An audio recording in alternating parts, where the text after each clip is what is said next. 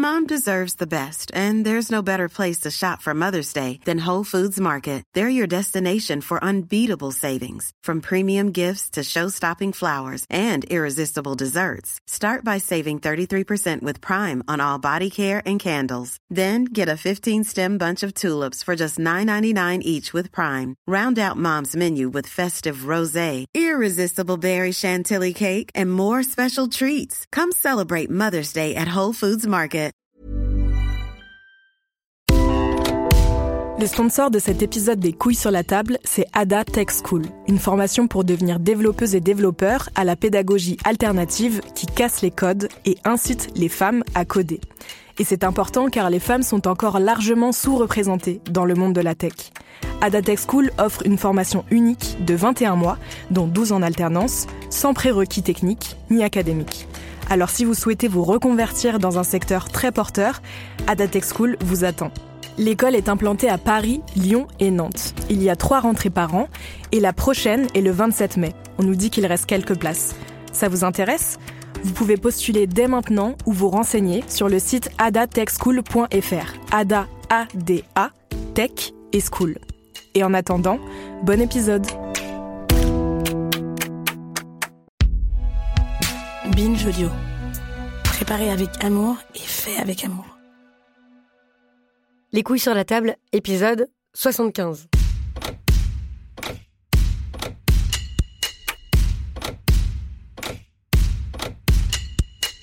Quand on s'indigne contre la violence et l'agressivité dont font preuve beaucoup d'hommes entre eux et contre les femmes et les enfants dans nos sociétés, on s'entend souvent répondre que euh, eh ben oui, c'est bien triste, mais bon, on n'y peut pas grand-chose parce que euh, au fond, cette violence, elle existe dans la nature. C'est la loi de la jungle, on est des mammifères, regardez chez les lions, les éléphants, les singes, les mâles dominent les femelles, chez les humains c'est pareil, après tout vu qu'on est des animaux, et eh ben euh, voilà. C'est pas juste, mais c'est comme ça.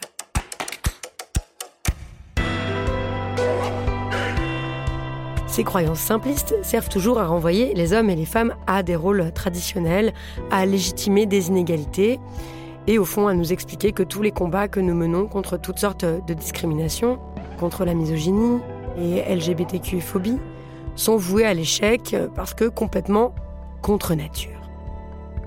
La question charrie en général toute une flopée de clichés sur les mâles alpha, le struggle for life, la rivalité des mâles, l'agressivité, etc.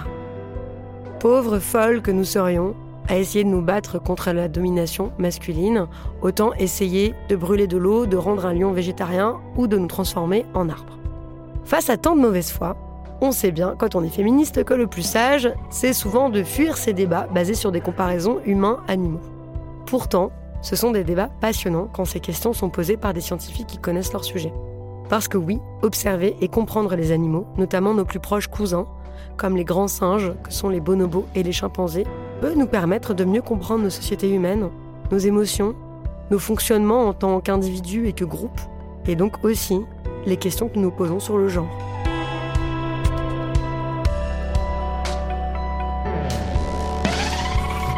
Pour tout vous dire, même si le livre de mon invité m'a passionné, j'ai hésité à faire cet entretien à cause du contexte que nous connaissons actuellement en France, un contexte euh, d'attaque transphobe, porté y compris par des personnes qui se disent féministes et qui s'accrochent à des arguments pseudo-biologiques selon lesquels sexe et genre iraient forcément de pair chez tous les animaux, donc chez les humains aussi, et donc qui persistent à définir les femmes comme des femelles et les hommes comme des mâles. Bon. Mais justement, écouter ce qu'a à nous dire le primatologue Franz de Waal peut nous permettre de sortir de cette instrumentalisation des sciences à des fins sexistes ou transphobes.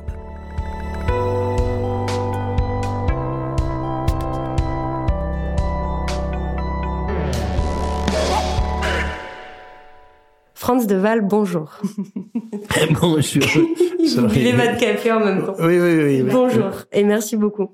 Vous vous appelez Franz, euh, vous expliquez dans votre livre que euh, ça vient de Saint François d'Assise. Ça tombe bien, c'est le patron des animaux. Oui. Que, comme lui, vous adorez depuis que vous êtes tout petit. Vous avez consacré votre vie en tant que primatologue à l'étude euh, des singes, euh, de leur comportement et même de leur culture. Ouais.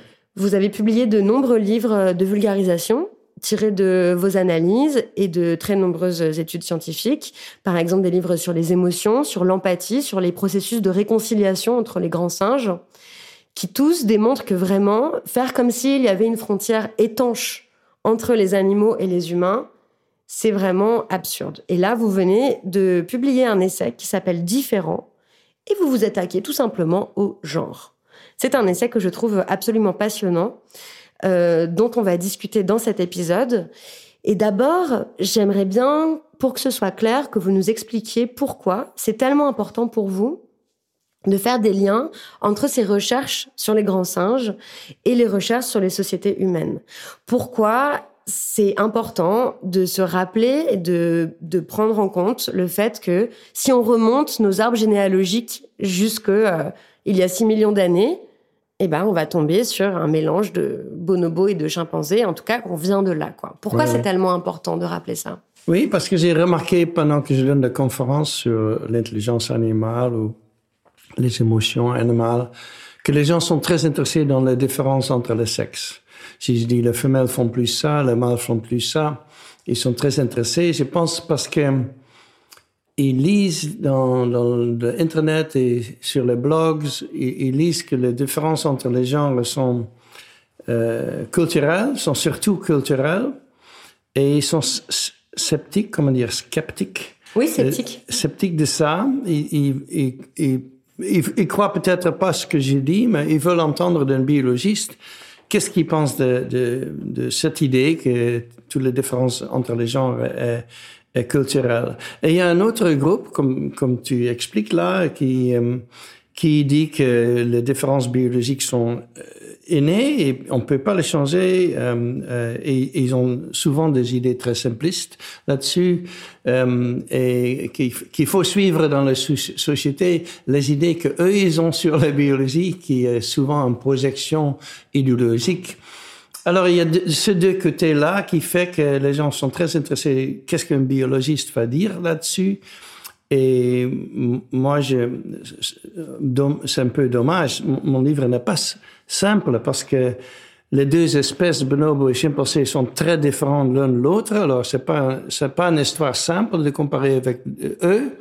Et en plus, moi, je crois aussi que chez l'homme, bien sûr, il y a la biologie dans, dans ces différences-là, mais chez les primates, il y a aussi la culture euh, pour les différences entre, entre mâles et femelles.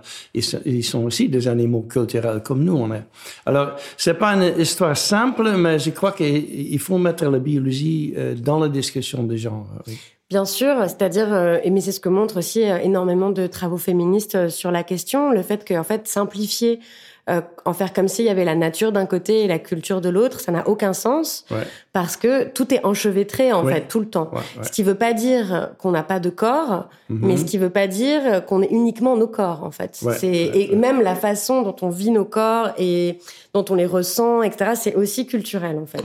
Donc vous expliquez pour ça euh, que c'est comme essayer de savoir Mm-hmm. Quand, si on se demande si un comportement est naturel ou culturel, si c'est inné ou si c'est acquis, vous dites c'est comme quand on entend un tambour, c'est comme se demander si le bruit il vient de euh, du batteur ou du tambour. Ouais, ouais, ouais. Ça n'a pas de sens en fait. Oui, on peut pas dire des choses qui sont purement culturelles. Ça n'existe pas parce que la culture, qu'est-ce que c'est la culture? C'est nous c'est pas un truc dehors de nous, c'est nous la culture et on transmet ça l'un vers l'autre. C'est l'influence que nous on a sur d'autres. Ça c'est la culture et la culture a toujours une interaction avec nous qui sont des animaux. Euh, euh, alors il y a toujours il y a, rien de purement culturel. Il y a aussi rien de purement biologique. Ça n'existe pas parce que on, est né peut-être euh, on peut dire à la naissance on est un être purement biologique euh, mais euh, on est influencé par l'environnement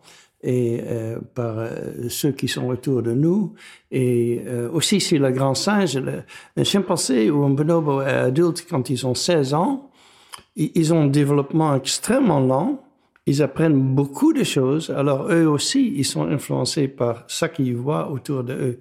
Alors, il n'y a rien de purement biologique ou purement culturel. Ça n'existe pas. Ok, on va développer euh, après l'idée, mais j'aimerais, euh, euh, enfin, si je comprends bien, ce que vous dites quand même, c'est que il serait absurde de dire que nous sommes radicalement différents, par exemple des singes parce que nous sommes des humains.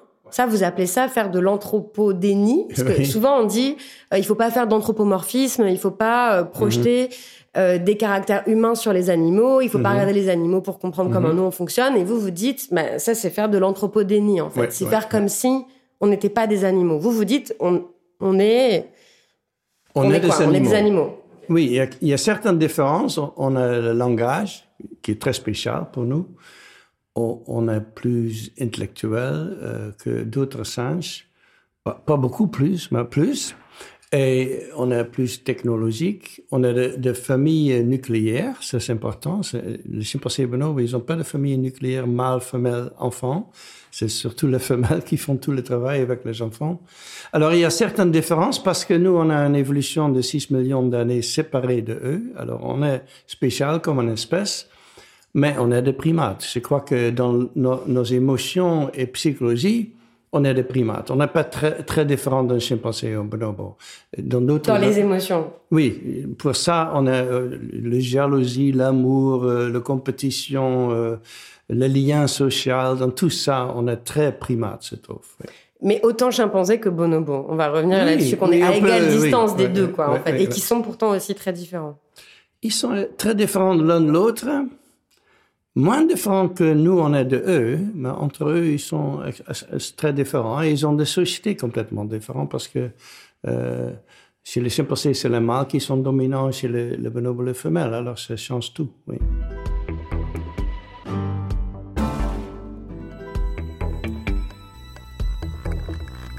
On va développer sur euh, ces différences-là.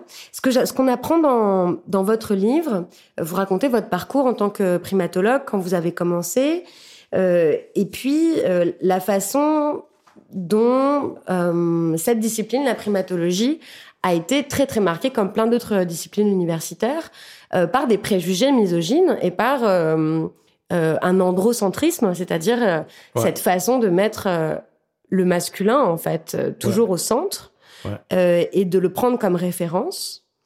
Et vous dites que cet euh, androcentrisme, cette domination masculine, ça a eu des conséquences sur nos croyances et sur nos observations, sur les observations des scientifiques, notamment concernant les babouins. C'est-à-dire qu'il y a plein de ah, choses qui sont encore euh, ces clichés qu'on a sur euh, les mâles qui dominent, les mâles qui sont agressifs, euh, les mâles qui font du mal aux femelles, etc., qui viennent d'observations qui sont en fait très très marquées par l'androcentrisme. Est-ce que vous pouvez nous en dire plus là-dessus? Oui, ça a commencé avec une étude qui a 100 ans à, la zoo de Londres où il y avait un scientifique, Charlie Zuckerman, qui était très important en Angleterre à l'époque, qui a mis 100 bovins ensemble dans le zoo. Les bovins se, se connaissaient pas et il avait pris, pris 95 euh, mâles et 5 femelles. Hmm.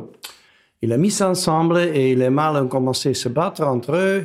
Ils ont tué, euh, ils se sont tués entre eux, ils ont tué les femelles et après coup, euh, il y avait deux tiers de toutes les populations qui étaient mortes.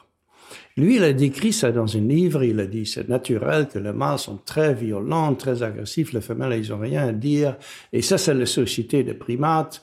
Et après lui, toute la popularisation par, par des écrivains masculins était comme ça. C'était, c'était naturel que les mâles sont violents et dominants. Et ça a seulement changé, je crois, quand les études étaient faites sur les babouins dans la nature et quand les femmes primatologues sont venues, parce que au début, moi j'étais étudiant, quand, il y avait encore dans la primatologie, la plupart des primatologues étaient, étaient mâles. Et tous les, grands noms étaient des mecs primatologues. Et euh, dans les années 60 et 70, il y a les femmes qui sont venues. Et eux, ils disaient que dans le groupe de babouins, oui, c'est quand même intéressant parce que c'est surtout les femelles qui ont des liens sociaux, ils restent ensemble, et ils, vivent ensemble toute leur vie. Ils ont tout un, système de kinship, ils disent. Et, euh, Donc de, de, parenté entre eux. De, et entre eux, le, le, le, le, mère, le grand-mère, le, fille, la sœur, c'est tout un, un, un clic femelle en fait qui fait le cœur de la société. Et les mâles, oui, ils sont plus grands, ils sont deux fois plus grands dans un babouin. Et en fait, la comparaison entre nous, notre espèce et les babouins n'est pas très bien parce que les babouins sont beaucoup plus loin de nous que les grands singes. Et ils ont plus, beaucoup plus grande différence. Alors, la comparaison est déjà euh, problématique de ce côté-là. Mais les femmes primatologues, ils disaient, euh, il y a d'autres choses à regarder que le mâle dominant. Il y a le lien social, il y a le, female choice, le choix de femelles euh, pour le partenaire sexuel, parce que au début, les hommes, ils croyaient que le partenaire sexuel, c'est complètement décidé par la hiérarchie des mâles. C'est tout ce qui compte. Mais les, les, femmes primatologues, ils ont dit non, non, parce que la plupart des populations sont coopératives. Euh, ça veut dire que les femelles, ils ont un choix de faire ou pas faire. Et alors, ils ont commencé à regarder les choix femelles. Et euh, ils, ont, ils ont changé, ils n'ont pas changé les méthodes scientifiques. Les gens pensent ça souvent, mais les méthodes scientifiques sont restées pareilles. Mais c'est le, le, sujet, le sujet de, de ce recherche. à quoi on s'intéresse, ce qu'on cherche, les questions qu'on se pose en fait. c'est ça qui a beaucoup changé euh, quand, quand les femmes arrivent, quand on ne fait plus l'androcentrisme en fait. Est-ce que vous, en tant que en tant qu'homme, euh, vous vous êtes surpris aussi à avoir des biais androcentriques? Et, euh, et, à vous, et à changer d'avis après, à vous en rendre compte. Et est-ce que ça vous est arrivé dans votre carrière? Moi, je crois que j'étais toujours intéressé dans les deux genres. Hein. J'étais pas euh, favorisé pour les mâles. Euh, c'est vrai que quand tu regardes un groupe de primates, tu vois d'abord les mâles. Par exemple, chez le gorille, où les mâles sont deux fois plus grands que les femelles, bien sûr, tes yeux sont tirés vers le mâle. Et, et, au début, dans la nature aussi, Jane Goodall, Diane Fossey, Galdica, ce sont des, femmes primatologues. Ils ont au début, ils, décrivaient les mâles parce que les mâles sont euh, plus approchables, ils, fuient moins, ils sont plus grands, plus imposants. Et bien sûr, ils, ils parlaient d'abord des mâles. Euh, mais quand on reste, quand on reste des années, comme euh, Jane Goodall l'a fait, quand il reste des années, tu vas voir aussi le femelle et ça devient aussi intéressant que ça qui se passe entre les mâles. Mais c'est vrai qu'au début, quand moi je faisais le, travail sur les chimpanzés, au début, tu, vas d'avoir les mâles parce qu'ils sont spectaculaires. Et euh, on, oublie qu'il y a des femelles peut-être, mais euh, en général, c'est plus comme ça. Maintenant, il y a plein de recherches euh, sur le sur les deux, les deux genres dans la nature et aussi dans le travail comme moi, oui. Et aussi, les questions posées sont plus les mêmes. On s'intéresse plus autant, enfin, si j'ai bien compris, on s'intéresse plus autant à qui domine, pourquoi, euh, comment ça marche, euh, l'agressivité et tout. On a, il y a eu aussi plein de recherches justement sur les liens, sur comment ça fonctionne la sociabilité. Vous-même, vous avez fait plein d'études sur le fait que, eh ben, les singes ont des cultures de réconciliation, par exemple. et donc, c'est plus les, questions même posées sont plus autant marquées par des questions liées à la virilité en fait, non? Oui, et, les dominances entre les genres, c'est pas la chose le plus importante dans une société de primates. Peut-être nous et dans notre société, on trouve ça un, sujet extrêmement important. Mais pour la plupart des primates, le plus important, c'est leur position dans la hiérarchie de leur genre les mâles sont très préoccupés par leur position entre les mâles. Est-ce qu'on a alpha ou on n'a pas alpha? Les femelles sont très préoccupées par leur position entre les femelles. Est-ce qu'on a alpha ou pas alpha? C'est très important pour eux. Les, les relations entre les genres, c'est plutôt, la plupart du temps, c'est coopératif. Il y a des violences quelquefois, ou il y a des problèmes quelquefois. Mais la plupart du temps, c'est soit ils s'ignorent parce qu'il y a de, de, de, vie ségrégée, en fait, dans un sens, ou euh, c'est coopératif. Mais la dominance mâle sur femelle, ou femelle sur mâle, parce que si le bonobo, c'est les femelles qui sont dominants, euh, c'est pas le sujet le plus important pour eux. Vous avez prononcé un mot là qui est à l'origine de énormément de malentendus. Euh, et, et, de énormément de, de, préjugés sur la domination masculine. Vous avez dit mal alpha. Mm-hmm.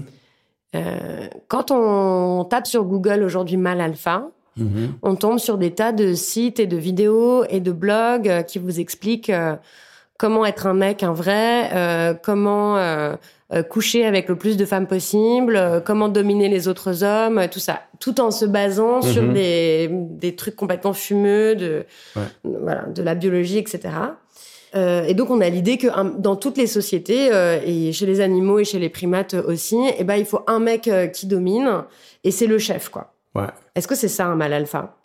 Oui, moi je suis partiellement responsable. Ah parce bah, bravo, que... bravo Oui, Franck parce que, parce que mon livre euh, La politique du chimpanzé était le premier de parler beaucoup de, de mal alpha et c'était adopté par les politiciens à Washington à l'époque.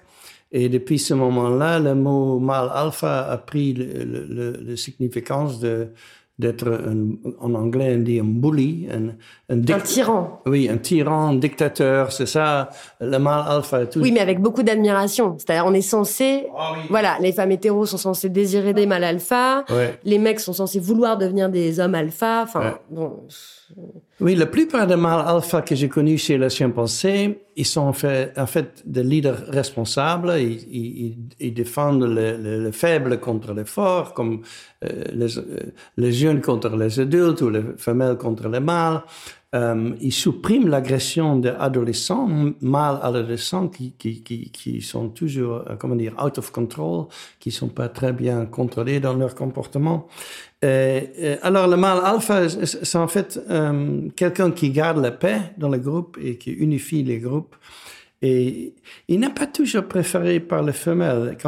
Au début, quand on faisait des études de primatologie, on croyait que hum, la plupart des bébés, c'était sans doute fait par le mâle alpha parce que toute la copulation qu'on voit, presque tout, euh, ils sont faits par le mâle alpha.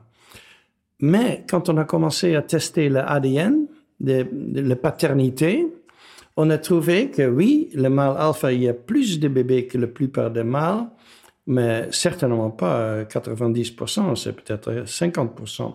Ça veut dire que les femelles, ils cherchent des contacts sexuels que nous, on n'observe pas comme primatologues, la nuit ou derrière des, des objets. Ou, euh, ils, font des rendez-vous avec, des mâles qui sont pas mâles alpha. Alors l'idée que le mâle alpha est le plus attirant, euh, moi je m'en doute, mais c'est peut-être pas vrai. Euh, c'est vrai que le mâle alpha peut être très constructif. Il y a aussi des mâles alpha, malheureusement, que j'ai aussi connus, qui sont des tyrans. Ça existe. C'est peut-être un sur trois ou un sur quatre qui est comme ça. Ils sont pas très aimés par le groupe parce qu'un vrai mâle alpha de leader peut être extrêmement aimé par le groupe euh, et adoré. Mais euh, les mâles euh, tyrans, ils aiment pas tellement. Et dès qu'il y a un, euh, un, un autre mâle qui est assez fort pour devenir l'alpha, à ce moment-là, le groupe va soutenir celui-ci euh, contre le, le, les tyrans. Oui. Mais pourquoi on les appelle alpha alors? Ça veut dire quoi? Ils mangent plus que les autres? Ils Non. ont plus de. Alpha, c'est juste le, comment dire, le, top of the hierarchy. Comment dire ça? le- oui, ils sont au sommet de la hiérarchie, Oui. mais ça leur permet quoi? Du coup, est-ce que ça veut dire qu'ils ont accès à, à quoi? Plus de nourriture? On leur, on les, on les paille, on les épouille plus? On les quoi? Ils ont plus d'accès aux femelles. Ils ont plus Donc de, de rapports sexuels Oui, ils ont plus d'accès aux nourritures. Chez les femelles, il y a tou- toujours aussi un alpha. Pour les femelles, le plus important, c'est la nourriture. Pas, pas, le- pas forcément le contact sexuel, parce que pour les femelles, puisqu'ils ils ont des, des enfants qui soignent et qu'il faut nourrir, euh, la nourriture, c'est le plus important. Et les femelles alpha, ou le- le- les femelles de, de, de position très haute, ils ont plus accès aux nourritures. Ils sont plus écoutés aussi, c'est ça? Dans, dans un groupe de primates, le, le femelle alpha peut être extrêmement important. Moi, j'ai fait toujours une distinction entre le, euh, comment dire, le physical dominance, la dominance physique et le pouvoir politique. Et par exemple, dans les chimpanzés, moi j'ai connu un- un- un- une colonie de chimpanzés où le femelle alpha, mama, était femelle alpha pendant 40 ans. Elle était complètement centrale et très importante dans le groupe. Elle avait beaucoup de pouvoir politique, même si elle pouvait pas dominer physiquement. Oui, Euh, elle était aveugle à la fin de sa vie même. à la fin de sa vie, elle pouvait presque plus marcher. Elle était, elle était presque aveugle. Elle était, à 60 ans, elle était encore femelle alpha. Et chez les bonobos, euh, les femelles sont dominantes collectivement. Et alors, un femelle alpha, c'est l'alpha sur tout le monde. Alors, le leadership de femelles n'est pas dur à trouver entre les primates. C'est- assez commun. Mais il faut toujours faire une distinction avec, avec les dominances physiques parce que euh, physiquement, les mâles sont plus forts dans, dans la plupart des primates, oui. Ils sont plus forts, mais à la fois, ce qu'on comprend en lisant votre livre, c'est que être plus fort physiquement, Mhm. Ça n'a pas tellement d'importance, en fait. Oui, c'est intéressant que, que les gens sont souvent sont obsédés étonnés. par ça, mais. Les gens sont euh, ouais. étonnés par ça. Mais imagine que toi, tu visites un, un- un magasin ici dans la rue de Paris et tu veux parler au boss, euh, le manager. Tu tu vas pas marcher vers le, le plus gros mec dans le magasin en, en disant ça doit être le boss parce que euh, ça, peut être l'assistant de quelqu'un et euh, le boss peut être un, vieux mec ou un vieux dame qui est derrière dans le, dans le magasin et euh, dans notre société, on ne confond pas le force physique avec la dominance ou le pouvoir politique. On est encore très influencé par la taille des hommes. C'est pour ça que Sarkozy, il, il était un peu frustré par être si petit, par exemple, ou Berlusconi, ils étaient frustrés par être plus petit que d'autres hommes. Alors, on regarde encore la taille des hommes, mais on a très, très l'habitude que la force physique n'est pas, ça dé- décide pas grand-chose. Et chez les primates, par exemple chez les chimpanzés, le plus petit mâle peut être le dominant. C'est possible. S'il a les, les bonnes connexions et si la femelle le soutient, il peut devenir le mâle dominant. Et euh, chez eux aussi, la, la force physique, c'est pas, euh, c'est important, mais c'est pas le plus important de, de tout. Et puis même quand on dit mal dominant, ça Mhm. veut pas dire euh, qu'il fait subir des sévices aux autres, par exemple. Ça Ouais. veut pas dire qu'il les tue, ça veut pas dire que... Non. que- Voilà. Mais non, mais parce qu'on a cette idée-là aussi, Il en va fait. pas le tuer parce que si les mâles ils ont une compétition, c'est surtout pour euh, euh, la repro- reproduction avec les femelles. Euh, et alors tuer les femelles, c'est pas leur but parce que c'est contre, contre-productif. Oui. Vous savez, il y a une grande féministe décédée maintenant, euh, mais très importante en anthropologie en France, qui est Françoise Héritier, Hmm. qui avait dit en 2004, dans une conférence, que les humains, c'est la seule espèce où les mâles tuent les femelles. Hmm. Ça, on peut jamais dire ça. Il y a toujours des animaux où ça arrive. Oui. Mais disons, en tout cas, dans aucune, chez aucun groupe de primates étudiés, on tue les femelles autant qu'on les tue chez les humains, par exemple. C'est vrai que dans notre, notre société, il y a le problème de violence de mâles. Je- crois que c'est plus grand que chez nous. Et certainement le viol, parce que le, le viol est extrêmement rare chez le bonobo. Et chez le bonobo, c'est complètement absent. Chez les chimpanzés, c'est extrêmement rare. Je crois que c'est plus commun dans notre espèce. Oui, Et- sur notre espèce, c'est très très commun. hein. Oui, Ça, c'est, oui. oui. Et la violence euh, mâle versus femelle, oui, je pense que c'est plus commun chez nous que chez d'autres espèces, oui.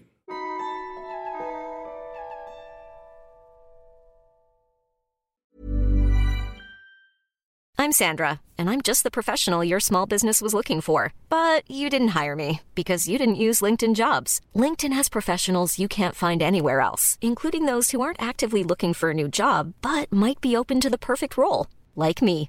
In a given month, over 70% of LinkedIn users don't visit other leading job sites. So if you're not looking on LinkedIn, you'll miss out on great candidates like Sandra. Start hiring professionals like a professional. Post your free job on linkedin.com/people today. Burrow is a furniture company known for timeless design and thoughtful construction and free shipping, and that extends to their outdoor collection. Their outdoor furniture is built to withstand the elements, featuring rust-proof stainless steel hardware, weather-ready teak, and quick-dry foam cushions. For Memorial Day, get 15% off your Burrow purchase at burrow.com/acast and up to 25% off outdoor. That's up to 25% off outdoor furniture at burrow.com/acast.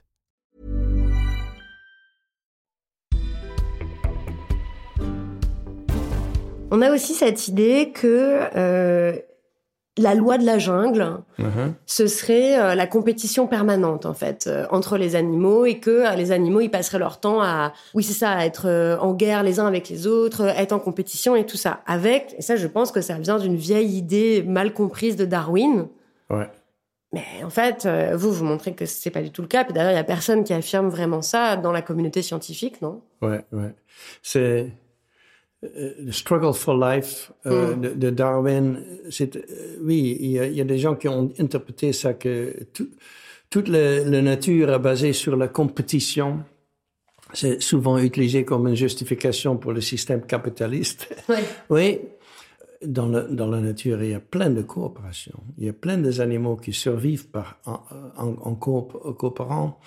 Euh, et je parle même pas de, des abeilles ou des de fourmis ou des termites, mais euh, aussi euh, dans le mammifère, il y a les éléphants, le, le dauphin, le, le, loup, les primates.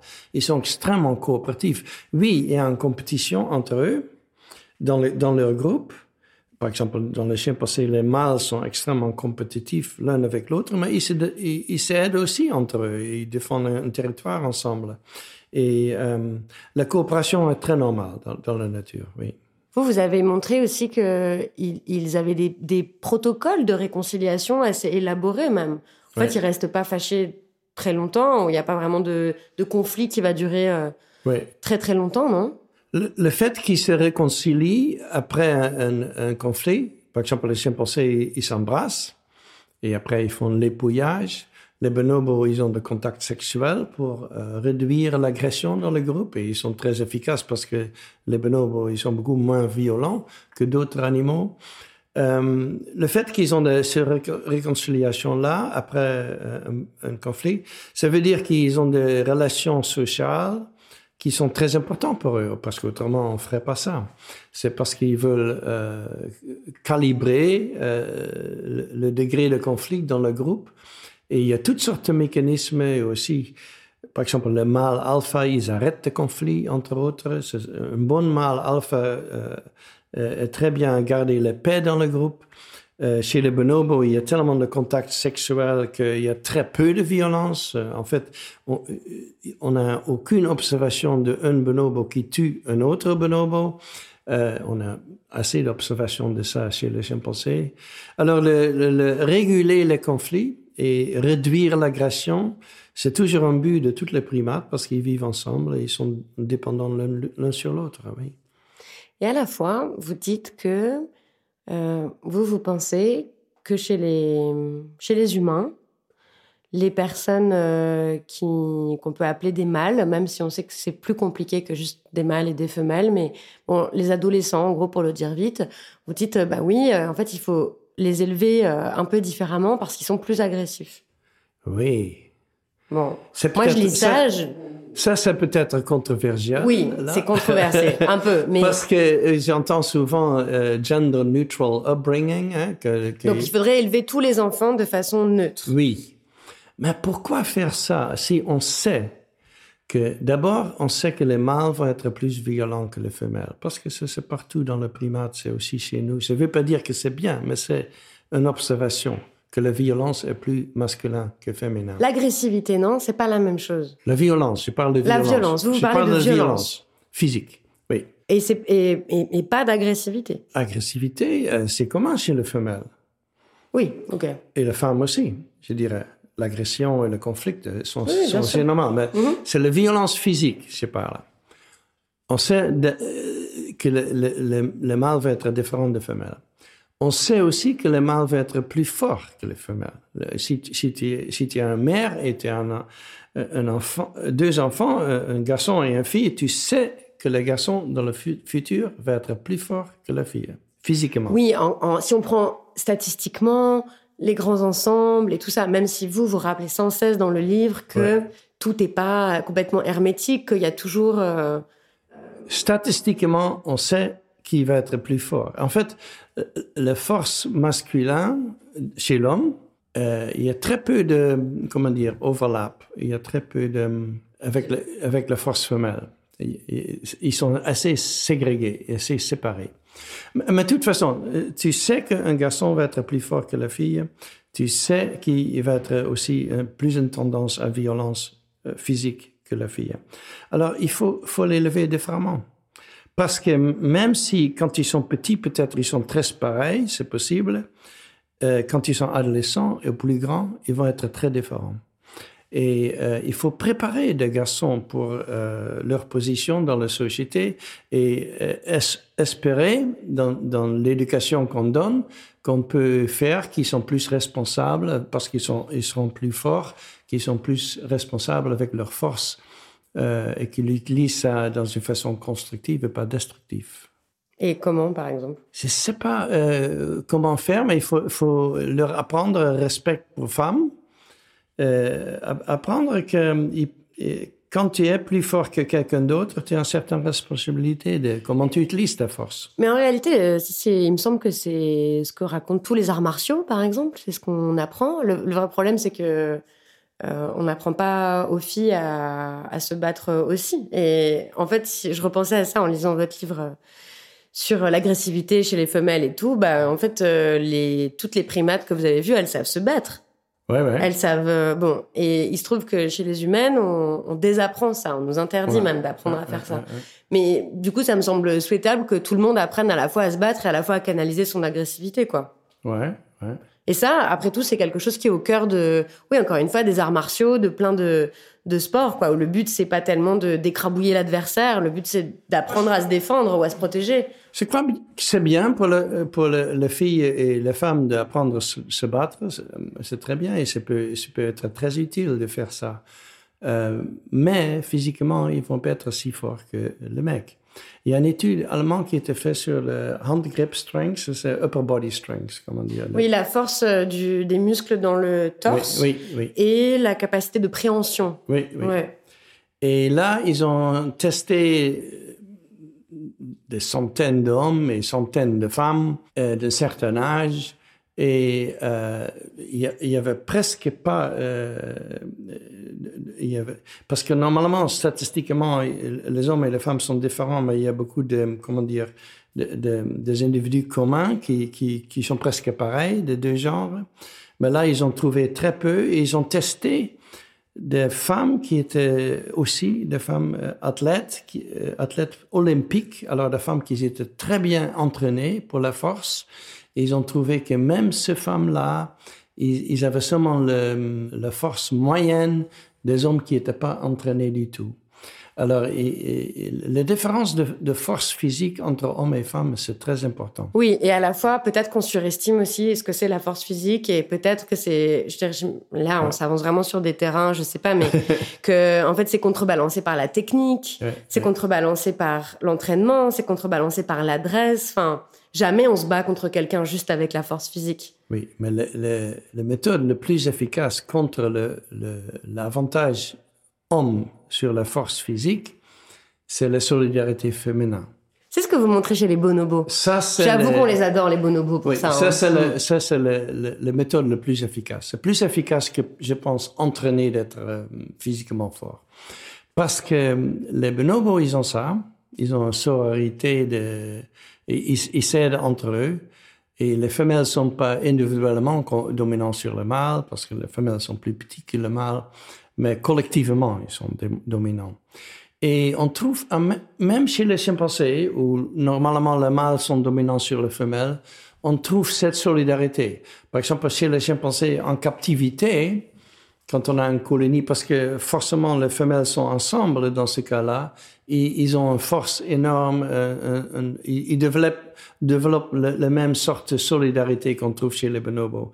Dans la nature, chez les chimpanzés, c'est plus dur pour les femelles parce que pour avoir assez à manger, il faut qu'ils soient distribués sur la forêt. Alors, ils sont souvent tout seuls avec leurs enfants quand ils rencontrent un mâle ou plusieurs mâles et ça leur donne moins de défense qu'ils ont euh, quand il y a d'autres femelles qui sont présentes.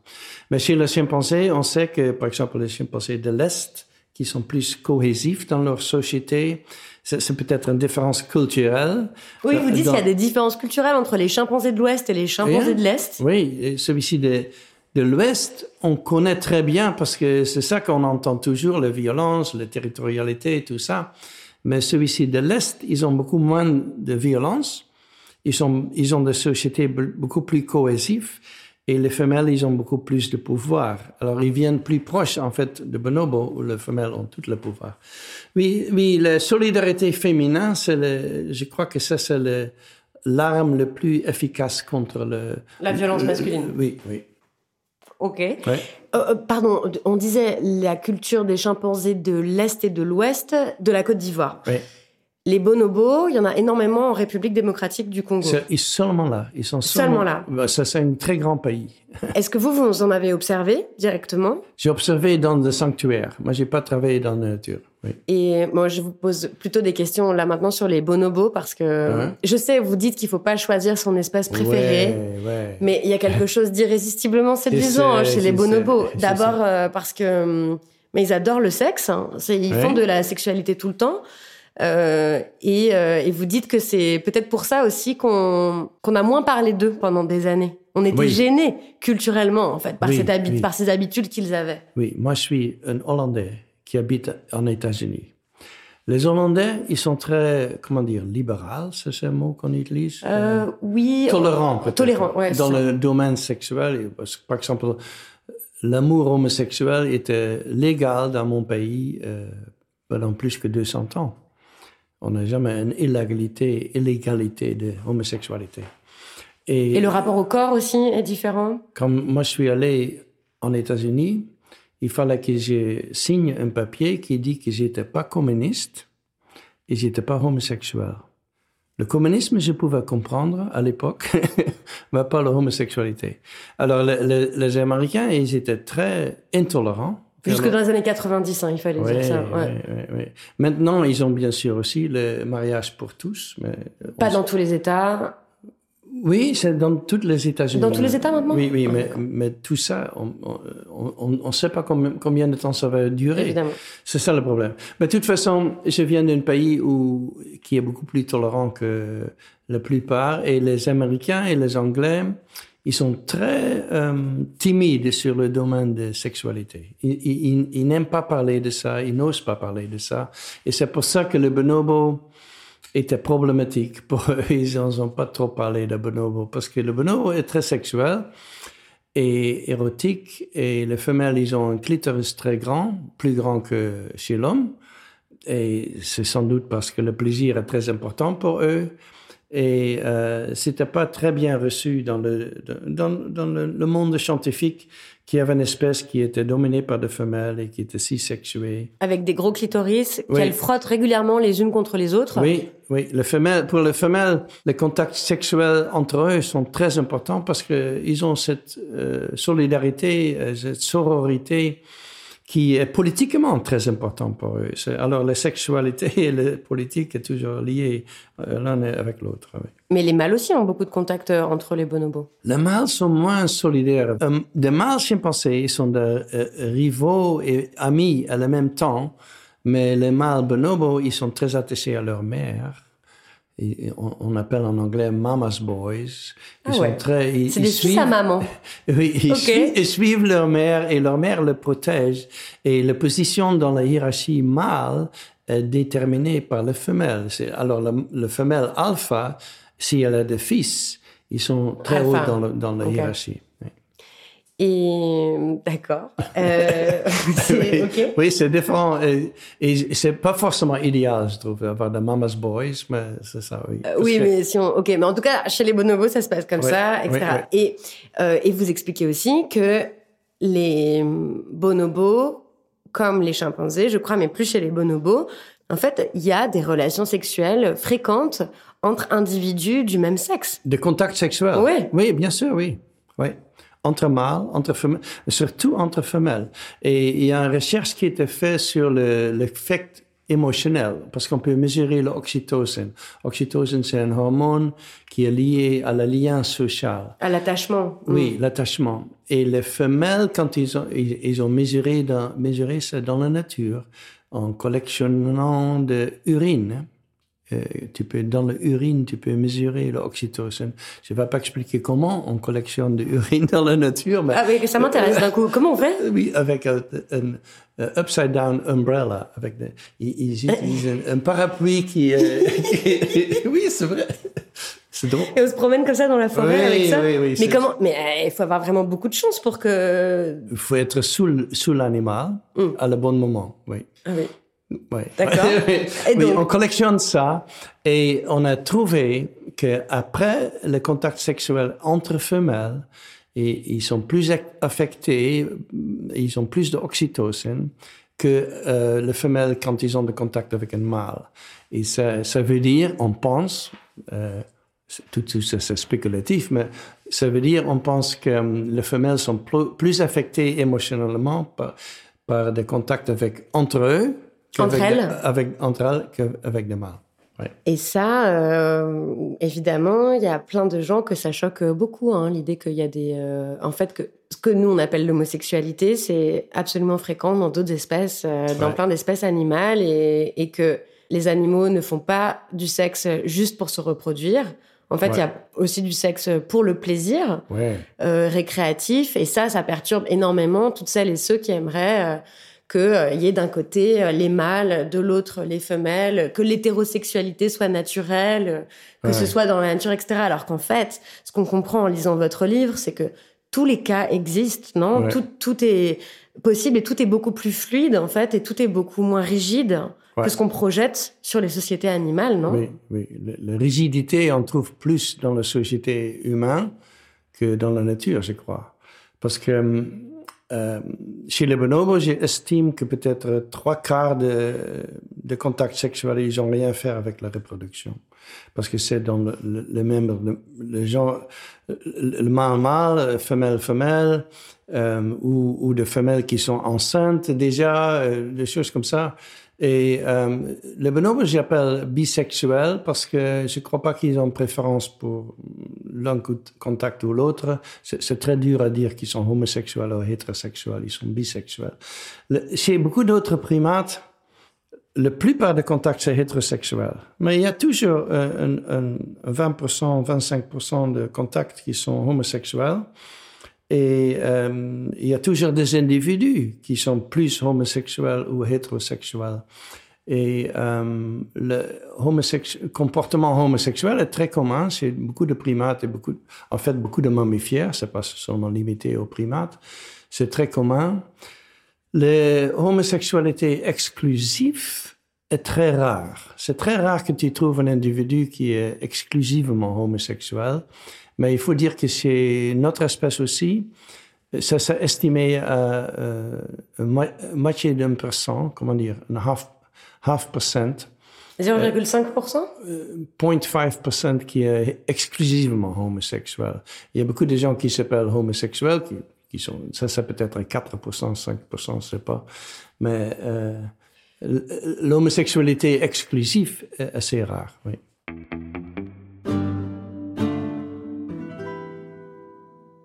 Et aussi, euh, pour revenir sur cette question euh, du genre et du sexe Mhm. et des liens en fait entre les deux, puisqu'en fait maintenant il y a quand même un consensus euh, chez les féministes euh, aussi sur le fait que bah, genre et sexe s'influencent en fait sans arrêt. Oui. Ouais. C'est-à-dire que personne en fait ne prétend que tout est construit, que tout Ouais. est social et que voilà en fait on reconnaît qu'on a des corps, que ces corps sont sexués. On est d'accord, ça c'est sûr. C'est Ouais. indéniable Ouais. Que ces corps sont sexués, mais Ouais. que le sexe c'est pas aussi simple que dans les manuels de biologie euh, qu'on étudie à l'école, où euh, on regarde la forme des organes génitaux et on sait si c'est euh, si les gens sont des hommes ou des femmes ou des mâles ou des femelles. En fait, et ça vous le vous le dites aussi que chez les primates également, ça il y a une tendance quand même à Mhm. à la binarité, mais elle est beaucoup plus fluide que ce qu'on imagine. Oui. Il y a quand même beaucoup de cas qui sont très variables, non? Oui, nous, dans la primatologie, on était préoccupés, comme dans la société, je dirais, avec des types typiques, des mâles typiques, des femelles typiques. On a toujours décrit ça. On a ignoré toute la variabilité qui existait. Et Quand moi j'ai écrit le livre, je ne voulais pas écrire forcément sur le gender diversity, la diversité des genres. Ben, Je voulais pas, c'était pas forcément mon sujet. Euh, parce que je voulais écrire surtout sur le, la comparaison entre mâle et femelle. Euh, mais je me réalisais en cr- écrivant que je connaissais tant d'individus qui n'étaient pas typiques. Et euh, j'écris dans mon livre, euh, j'ai décrit une, une femelle chimpanzé qui s'appelle Donna. Et euh, quand j'ai pensé à elle et regardé les photos et regardé tout ce qu'on a écrit sur elle, j'ai demandé à tous mes étudiants et les gens, les gens qui connaissaient Donna, qu'est-ce qu'ils me pouvaient dire sur elle. Et en fait, c'est un individu extrêmement intéressant. C'est un individu que j'ai connu quand elle, avait trois ans. Elle était une femelle chimpanzé. Elle, elle voulait déjà faire avec moi des bagarres, euh, qui, est un comportement typique pour le jeune mâle.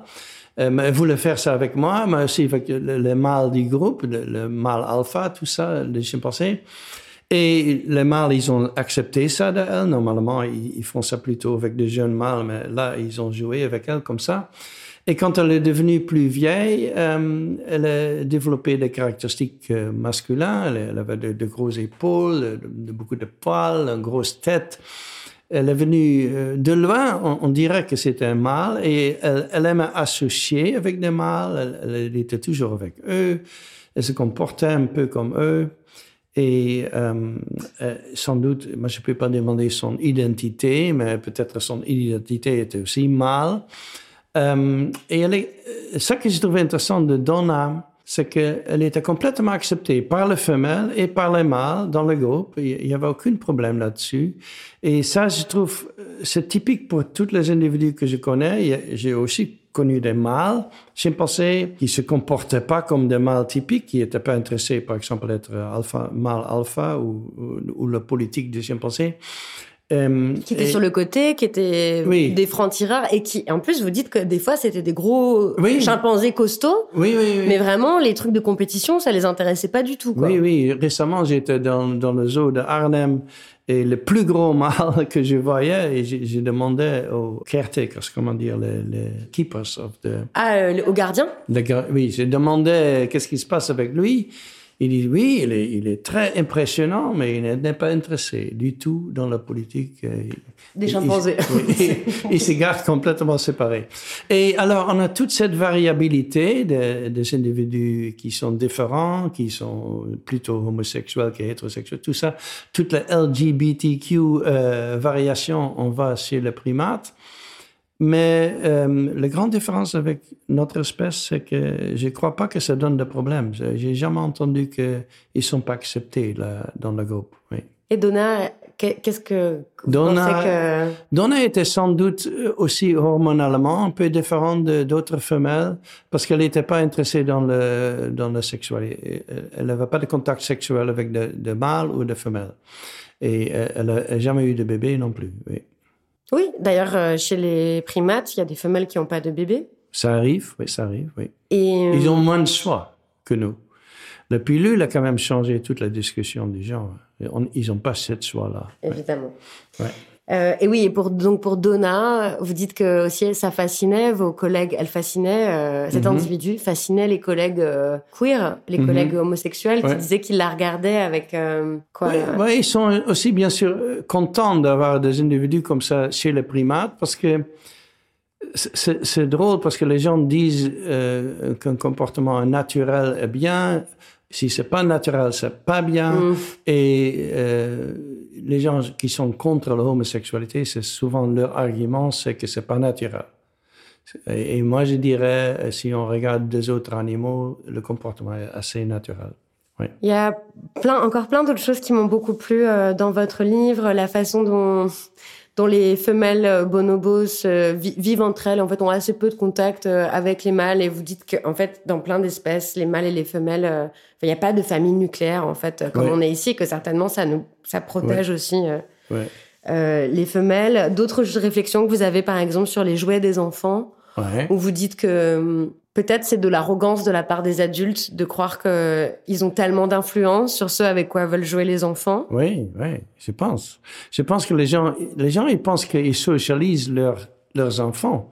Je pense que le, la plupart des enfants se socialisent, socialisent eux-mêmes. Oui, vous dites, vous dites que l'autosocialisation, oui. c'est quelque chose de très important, on passe pas seulement notre ouais. temps à imiter tout ce qu'il y a autour de Pour nous. Pour les jouets, je trouve que dans le magasin, il faut abandonner euh, l'idée d'avoir une section pour les garçons, une section pour les filles. Tu fais toutes les jouets dans tout le magasin et tu, tu laisses leurs enfants, les enfants euh, choisir. Et tu vas voir qu'est-ce qu'ils vont faire. C'est un système plus démocratique des jouets, sans doute. Oui, et puis d'ailleurs, vous vous rappelez que la plupart des jouets pour enfants, euh, on sait pas. D'abord, on sait pas grand-chose des jeux Ouais. pour les enfants de ah, qu'est-ce qui les amuse, pourquoi ni chez les primates ni chez les humains? Ouais. Et, euh, et puis qu'il y a beaucoup de jeux qui impliquent aucun genre, en fait. Ouais. Et qui impliquent pas de jouets. Il y a plein de jeunes, euh, les jeunes individus, les jeunes personnes euh, qui adorent euh, la musique et Ouais. les collections de trucs et, Ouais, ouais, et bouger et tout ça. Oui, faire la musique, euh, aimer les enfants, le- les, Les animaux. euh, collectionner des choses, oui, tout ça, ça, se fait par les garçons et les filles, oui. Il y a une chose que vous vouliez ajouter? Euh, une chose que je trouve importante de dire, c'est que les mâles, chimpanzés, bonobos, ils font pas grand-chose avec les bébés. Ils, ils, ils soignent pas les enfants, c'est le- c'est les femelles qui font ça. Mais si une mère perd sa vie, il y a des orphelins, les mâles sont capables de le faire. Ils, adoptent les orphelins, ils, ils les mettent sur leur dos, ils leur ventre, le- ils les gardent, quelquefois pendant des années. Alors les mâles, ils ont cette capacité. Je trouve important à dire parce que les gens disent souvent euh, prendre soin des enfants, c'est naturellement une chose que les femelles doivent faire. C'est vrai que chez d'autres primates, c'est les femelles qui le font, mais les, mâles- les mâles sont capables de le faire. C'est intéressant de savoir ça. Oui. Et dans notre espèce aussi, notre espèce a évolué de, de familles nucléaires. Sans doute, les mâles sont même Mais plus pas partout, pas dans toutes les cultures en plus. En fait, c'est assez récent cette histoire de famille nucléaire en plus dans l'histoire humaine.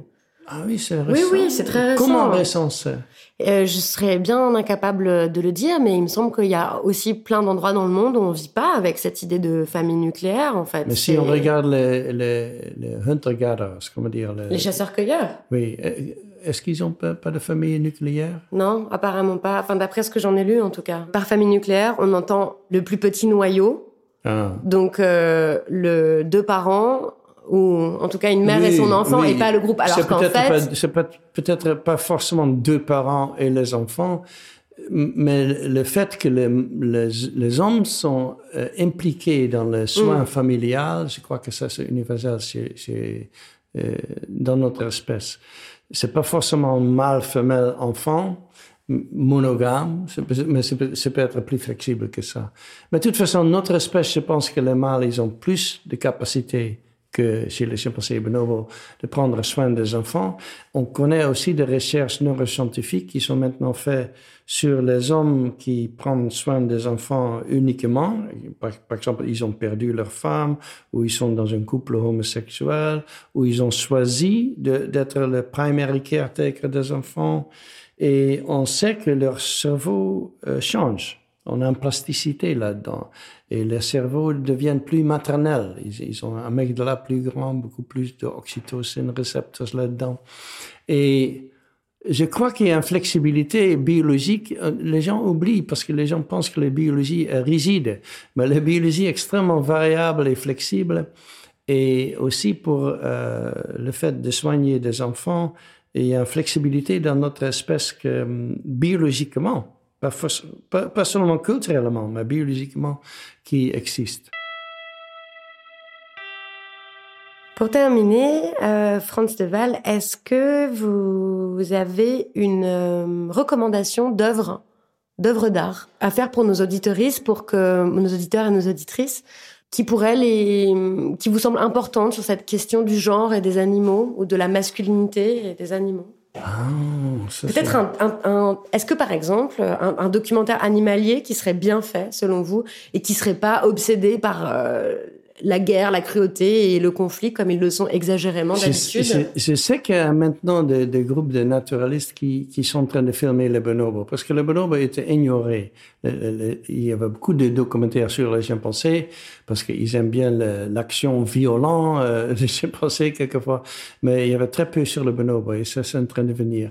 Pour les projets d'art, moi je, je viens de- d'une ville, je suis né dans une ville qui s'appelle Den Bosch, en Hollande, d'où vient Hieronymus Bosch. Est-ce que tu connais le peintre Hieronymus Bosch Non. qui est en, en espagnol dit El Bosco, et dans le Prado, il y a un- une, une très grande euh, peinture de lui qui s'appelle The Garden of Delights. Je sais pas qu'est-ce que c'est en français. Le jardin des délices? Oui, c'est peut-être ça. du Bosco. Mm. C'est très, très grand. Euh, c'est très moralisant. C'est, c'est- ça vient de je crois que 16e siècle. C'est très vieux. Il y a beaucoup d'animaux dedans, il y a beaucoup de hommes dedans, un comportement d'homme, beaucoup de, de comportements érotiques aussi. Il y a aussi à la fin une punition des gens euh, dans l'enfer. Mais c'est une, peinture extrêmement euh, riche et euh, très, très humaine dans le comportement, je trouve. Je viens de comprendre, de Jérôme Bosch. Oui, oui, Jérôme. Le Jardin des délices de Jérôme Bosch. Oui. Et c'est au Prado. Oui. Très bien. Je vous remercie beaucoup, Franz Deval. Ok. Merci. Merci. Merci à vous.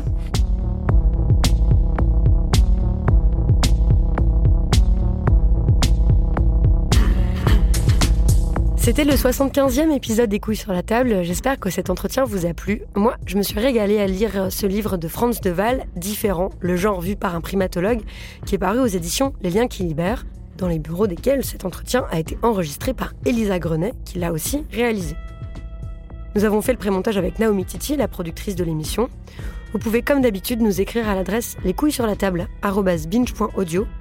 Partagez cet épisode autour de vous, en parler sur les réseaux, ça nous fait toujours plaisir de savoir ce que vous en pensez. Moi, ça m'a donné envie de continuer à lire sur l'éthologie, et en attendant ce grand documentaire sur les bonobos, qui décidément est en train de devenir mon espèce préférée, ça m'a donné envie d'en revoir d'autres. Ma recommandation perso, ce sont les indémodables documentaires de David Attenborough, produits par la BBC, qui sont, je crois, dispo sur Netflix sous le titre Notre planète, et qui m'émerveillent toujours, en particulier tous les passages sur les oiseaux de paradis. Bisous, chers camarades primates, et à bientôt.